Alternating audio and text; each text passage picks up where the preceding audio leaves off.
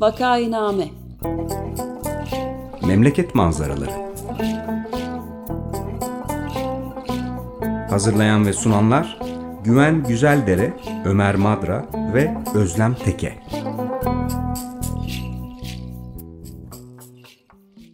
Günaydın, Vakainame'ye hoş geldiniz. Burası 95 FM Açık Radyo. Vakainame'yi Ömer Madra, Özlem Teke ve ben Güven Güzeldere birlikte hazırlayıp sunuyoruz. Bugün konuğumuz gazeteci ve yazar Mustafa Erdemol. Hoş geldiniz Mustafa Bey. Hoş bulduk, teşekkür ederim. Merhabalar, ee, konuğumuz İstanbul Üniversitesi'nde felsefe, Londra Middlesex Üniversitesi'nde politika ve uluslararası ilişkiler eğitimi gördü. 1979'dan beri gazetecilik yapıyor. Çeşitli dergi ve televizyonlarda çalıştı ve uzun süre Cumhuriyet Gazetesi'nin İngiltere temsilciliğini yaptı. Yurda döndükten sonra aynı gazetenin dış haberler servisinde editör, bir süre bir günde dış haberler şefi olarak çalıştı. Cumhuriyet Gazetesi'nde editör olarak görev yaptı. Ee, Kendisi halen Halk TV dış haberler müdürü olarak görev yapmakta. Kendisinin aynı zamanda yayınlanmış çok sayıda kitabı bulunuyor. Hoş geldiniz. Hoş bulduk, teşekkürler Özlem Hanım. Hoş bulduk, hoş geldiniz yeniden Mustafa Bey. Sağ olun. Ben programa başlarken önce e, Fizan Ekspresi programının yapımcısı e, Açık Radyo dinleyicilerini yakından tanıdığı ortak arkadaşımız Bülent Kılıç'a teşekkür etmek istiyorum. Çok Çünkü- çok sağ olsun.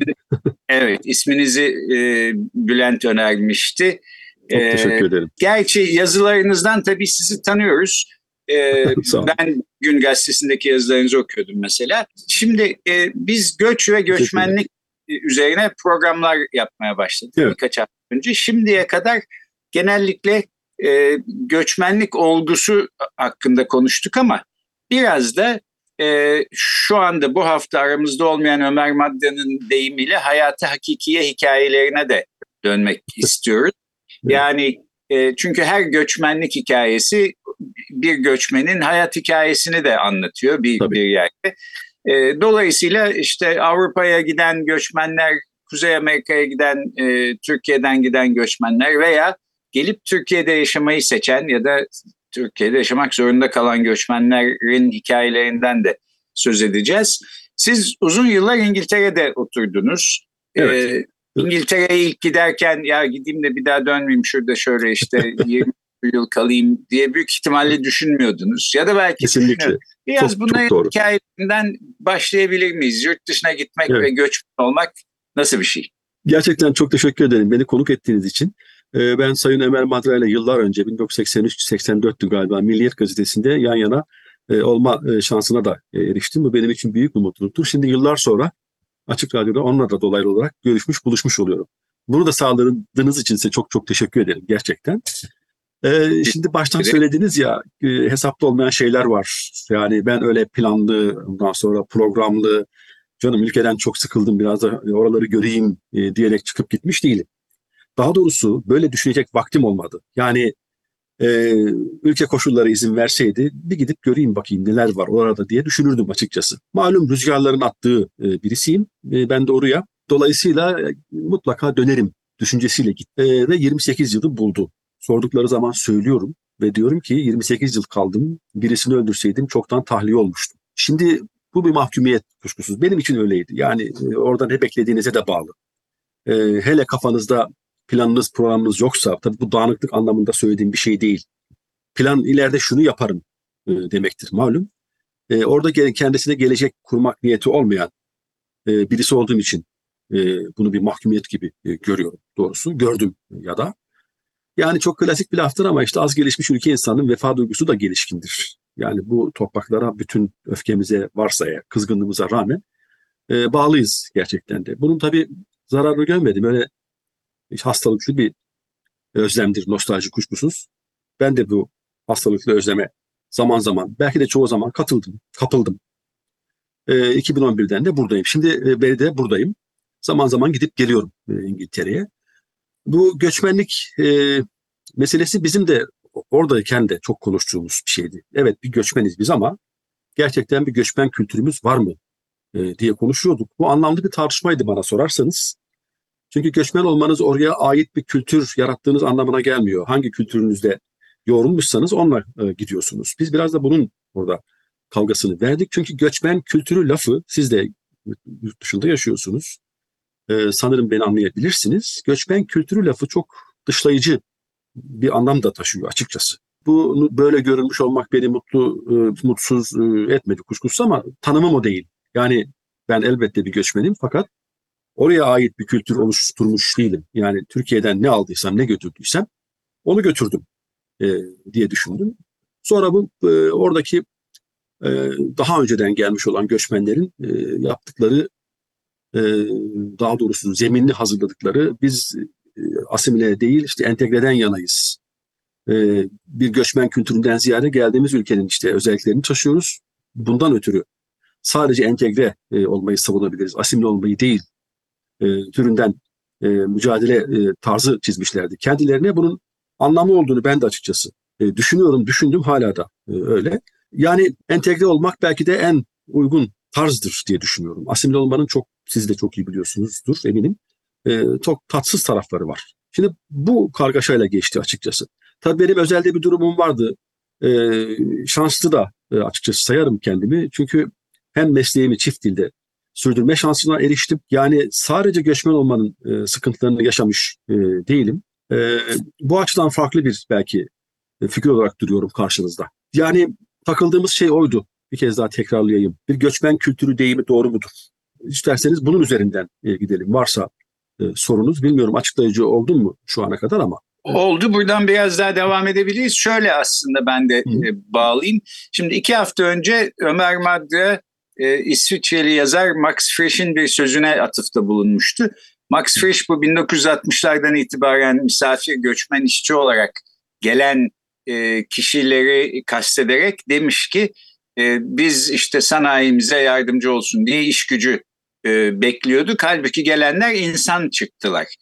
E, evet. Çok da doğru yani çok tabii doğru, gelenler evet. insan dolayısıyla bir kültür oluşturuyorlar. Bu da işte diaspora kültürü dediğimiz e, evet. Türklerin yurt dışında oluşturduğu bir kültür ya da kültürler de var. Bu Türkiye'deki kültürden de farklı yani evet. e, siz diasporanın içinde yer alıyorsanız siz de bildiğiniz gibi Türkiye'deki gibi bir kültürün içinde olmuyorsunuz. Böyle işte elbette doğru. bir eğreti bir şey e, oluyor. Benim de pek hoşuma gitmeyen bir şey doğrusu evet, diaspora evet. kültürü. Gerçi şimdilerde tabii dijital teknoloji falan böyle görüntülü konuşuyoruz, zoom yapıyoruz işte radyo programları yapabiliyorum ben falan. Böyle şeyler eskiden yoktu. Bunu da unutmam e, gerek. Bütün bunları böyle e, akılda tutarak e, bu diaspora kültürü sizin için ne ifade ediyordu? İşte e, yani şöyle bir durum oluyor. İnsan yurt dışında yaşadığı zaman ya diaspora kültürünün içinde olacaksınız. Orada yaşayan başka Türkiye'den gelme insanlarla dostluk etmek istiyorsanız ya da işte Türkiye ile de bir bağınız yoksa e, tamamıyla kopacak bağınız. E, ikisi birbirinden kötü seçenekler bana sorarsanız. Kesinlikle, Kesin, kesinlikle öyle. Siz bunu nasıl gördünüz ve nasıl bu e, trafikte e, yıllarınızı evet. geçirdiniz diye soruyorum. e, teşekkür ederim. Sayeden güzel bir soru. E, aslında biraz önce söylediğim gibi ben e, biraz şanslı sayılırım. E, bunu da sanırım mesleğim bana kazandırdı. Çünkü hem e, Türkiye medyasında çalıştım hem İngiliz medyasında çalıştım. E, bu her iki tarafta da ilişkimi e, dengede tutmama yardımcı oldu doğrusunu isterseniz. E, e, şu önemli bir ölçü müdür bilmiyorum. Ayrıca bunu bir e, güzellikmiş gibi söylediğim sanılmasın lütfen. E, Türkçe konuşan e, toplumunda çok e, uzağında e, olmuştum. Bu bilinçli bir seçim değil canım. Ne işim var bizim gibi konuşanlarla anlamında bir tutumla e, ya da kararla böyle bir tutum almış değilim.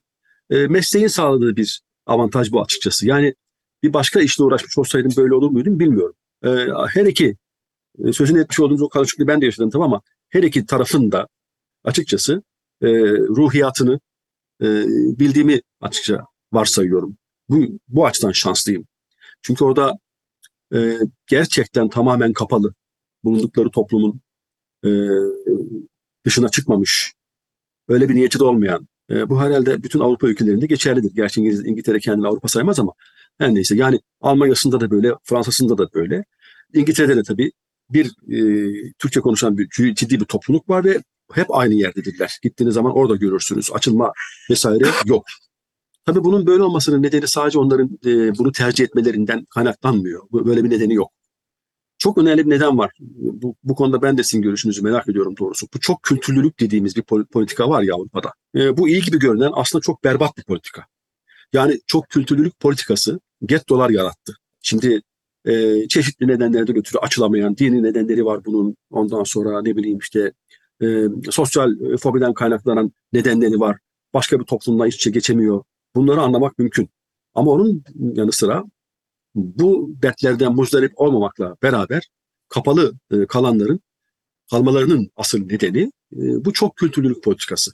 Şu, e, tabii çok hoş geliyor. Ne güzel işte tırnak içinde e, bir güzelliği var bunun. Zaten çok kültürlülükten kasıt şu, ülkelerin egemenleri haklıdırlar belki. Gelen bütün bu göçmenleri kendi başlarına e, bırakmanın doğru bir yol olduğunu düşünmüş. Mesela demişler ki size e, sen işte bir dernek kur, eğitim sorununuzu kendiniz çözün.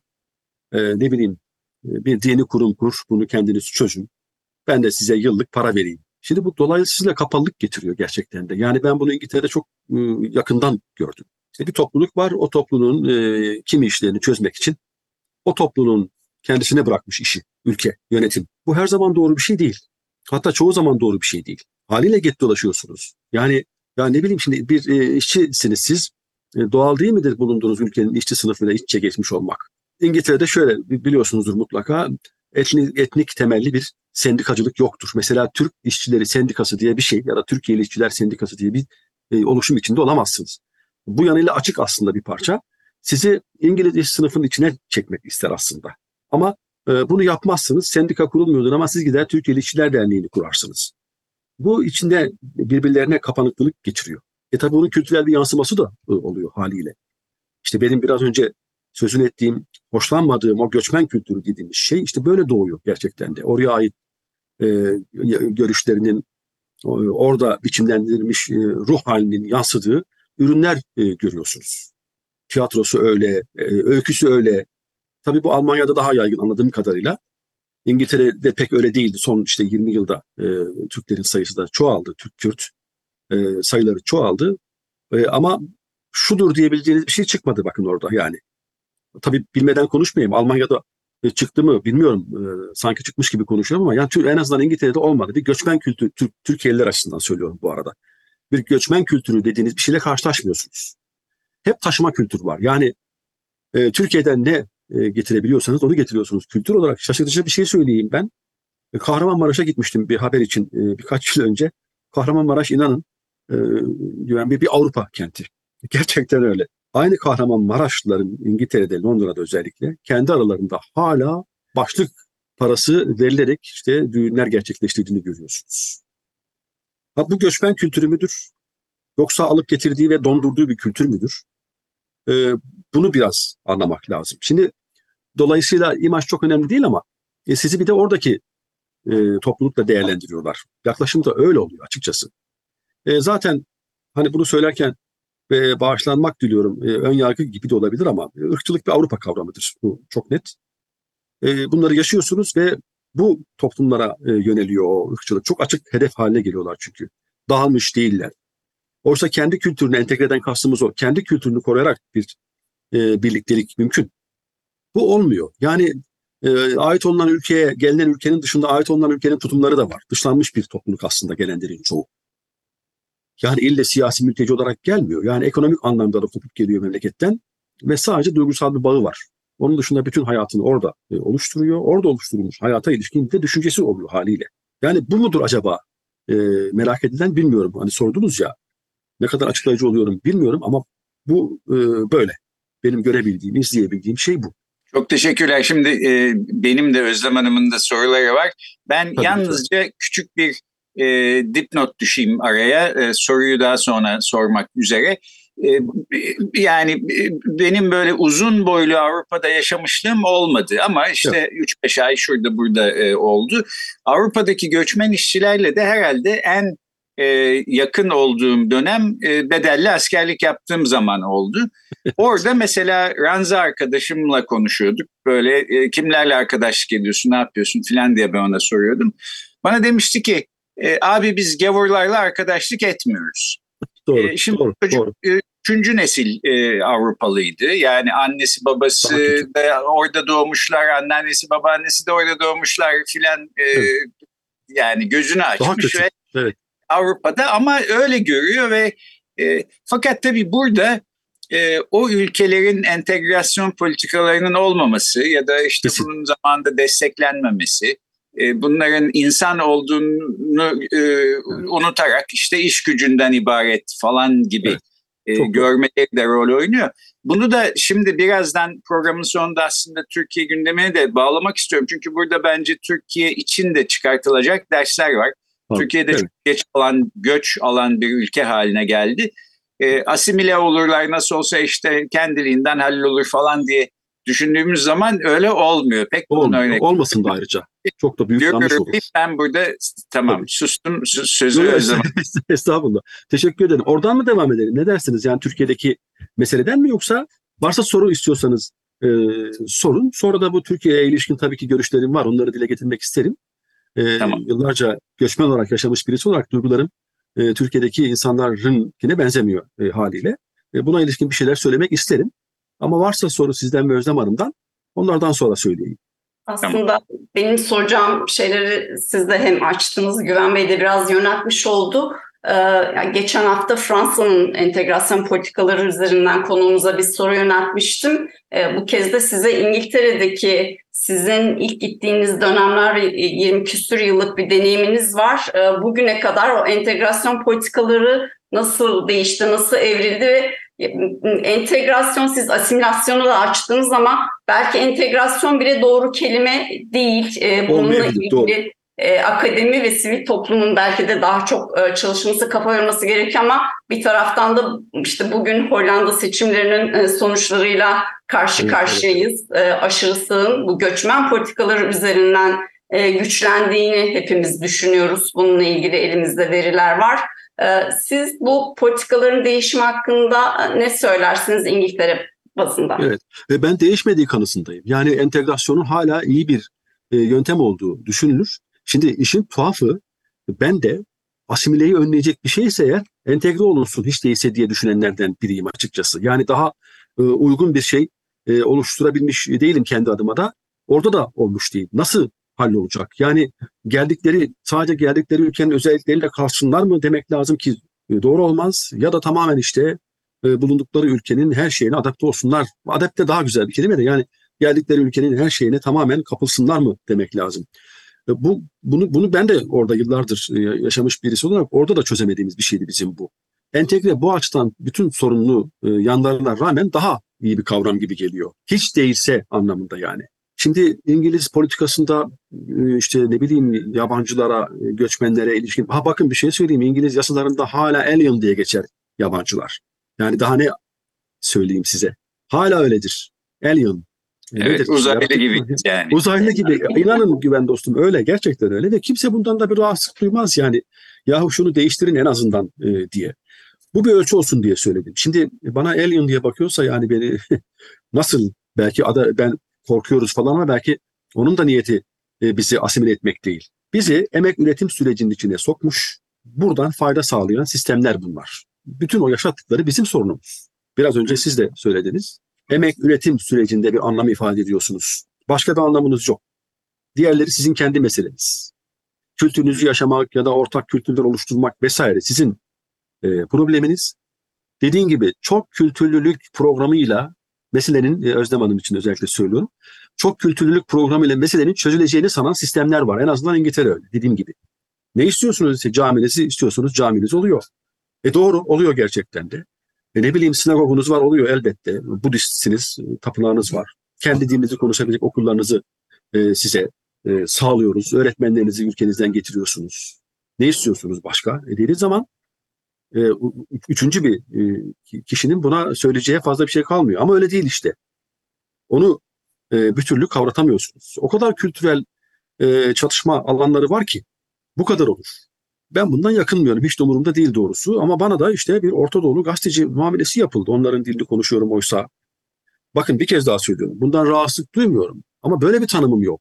Ben orada e, orada bir gazeteciyim.